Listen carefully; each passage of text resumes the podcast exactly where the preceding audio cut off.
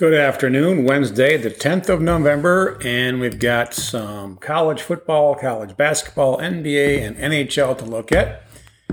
So, starting with college football, that's a no go. There's three games, and none of them look appealing enough to invest any money in. So, then we're going to move on to NBA, where there's three games that look promising. So, Charlotte at Memphis, taking Memphis minus four and a half points. Indiana at Denver, taking the total over 205.5. And Minnesota at Golden State, taking Golden State minus seven. So those three games. And then we'll move on to college basketball.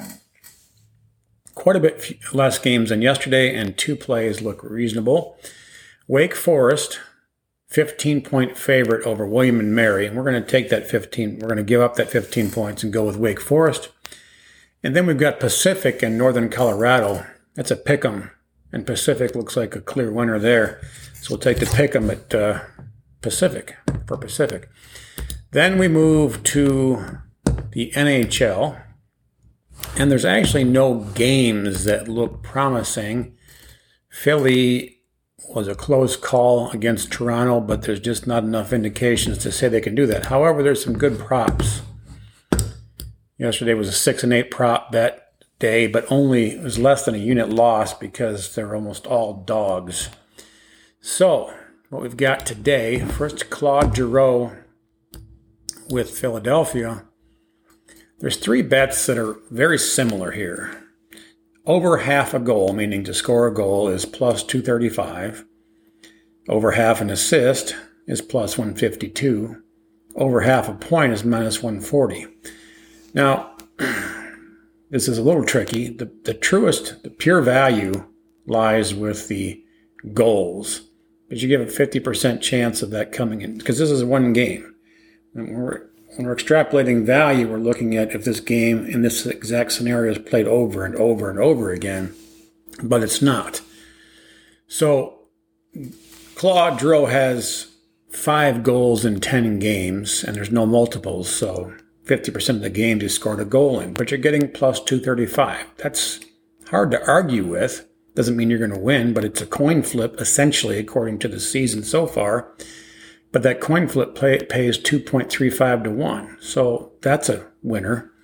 Now, assists, he's got seven assists. However, one's a multiple assist game, so really six games.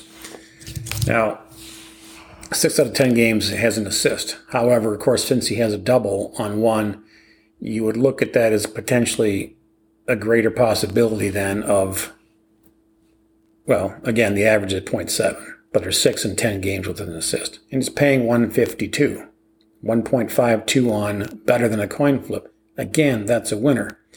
Then you move down to the total points where it can be either a goal or an assist. He's got 12, as we know, 7 and 5 so that's 1.2 average. And he scored either or in every game but one. Nine out of 10 games, he scored a point, but that's minus 140. Now, that's not necessarily bad. It's right in the middle of the pack. The goal is the best expected value. And then, believe it or not, the point, because of the 90% return, is the second best, and the assist is the third best. But um, it all depends on how much credibility you can give these numbers to come through long term versus this season, etc. So, again, we're going to put a lot of weight on near term results. So, he's he scored one goal in the last five games. Now, regression to the mean says, okay, maybe he comes back closer to his average, but you know, you just you don't know. So I'm going to do this. I'm going to make this real simple.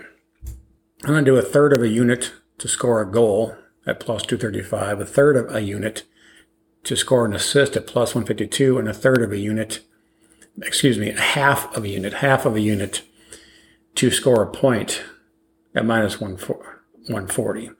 So when it's all said and done, he's got a great chance getting all these bets, but we're kind of locking in high, high probability of at least getting one or the other. And by doing the assist and the goals and separate bets rather than just one full unit on the points, you have the luxury of if he gets both, because if he gets both and the points, you don't get extra money. But if he gets both, then you get paid on all three bets.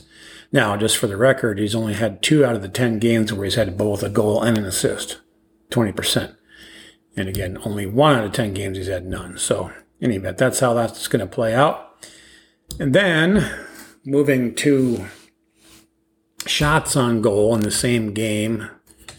Claude Giroux over two and a half shots on goal at plus 105, and Cam Atkinson over two and a half shots on goal at plus 105. They both are averaging over three. Giroux has 32, Atkinson has 31. And as far as frequency of over three or more, there's only been three games. So seven out of 10 games, Giroux has had uh, three shots or more. Atkinson, however, has had six of 10, three or more. He just has higher frequency when he higher average on the other games with the sidebar being that Giroux has one game with eight. So they're both solid bets and they're both plus money, so they're winners. In my book, they're takers, they're, they're, they're bets, is what they are. We'll, we'll see about the winners. Now, uh, the Minnesota game, we've got some action that looks pretty good. Kaprizov, K A P R I Z O V, shots on goal over two and a half. I don't like the juice. It's minus 155, but I'm going to take it. It's got a 3.72 goal shots on goal average. He's 41 shots on goal in 11 games. Uh, and he has been over two and a half shots on goal nine of 10 times. The second game of the season was only one. Every other one is three and up. And of course, it's priced accordingly at minus 155, but it's still worth the risk. The guy does get his shots uh, Mathew Dumba um, to get an assist. He's got seven of them, so 0.64 average, but he's plus 180. That's a play. Ryan Hartman, shots. This is another one I hate. They've juiced it in a way where they're gonna they're gonna pay you, or you're gonna, are gonna take your money.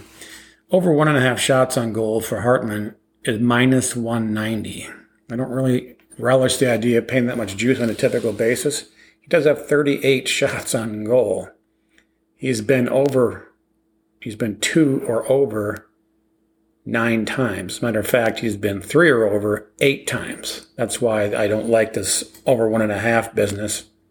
I wish they'd change that to two and a half and make it uh, plus money because that's a huge winner. Yeah, you have a slightly better chance of getting over one and a half, but quite frankly, it's not enough to be paying that juice. I am going to take it. It's going to be the higher one of the. I'm taking it. It's one of the higher uh, juices I like paying, but it is what it is, as they say. And then same guy Hartman to get a goal plus 310. He's got six goals in 11 games, or 0.55 average. So if you're giving me a slightly weighted coin, and you're paying me over three to one odds. Yeah, it's a it's a it's a sale lock me in. So that's what we've got.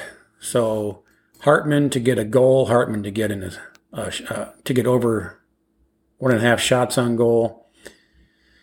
Dumba an assist. Kaprizov over two and a half shots on goal. Cam Atkinson over two and a half shots on goal. Claude Giroux over two and a half shots on goal. Those last two are flyers, and the previous four were uh, Wild, Minnesota Wild. And then Claude Giroux to get a point, Giroux to get an assist, Giroux to get a goal. And that's it. Good luck with these. I like all those props quite a bit. We're not going to win them all, but when we do, we're going to get paid a lot. So good luck.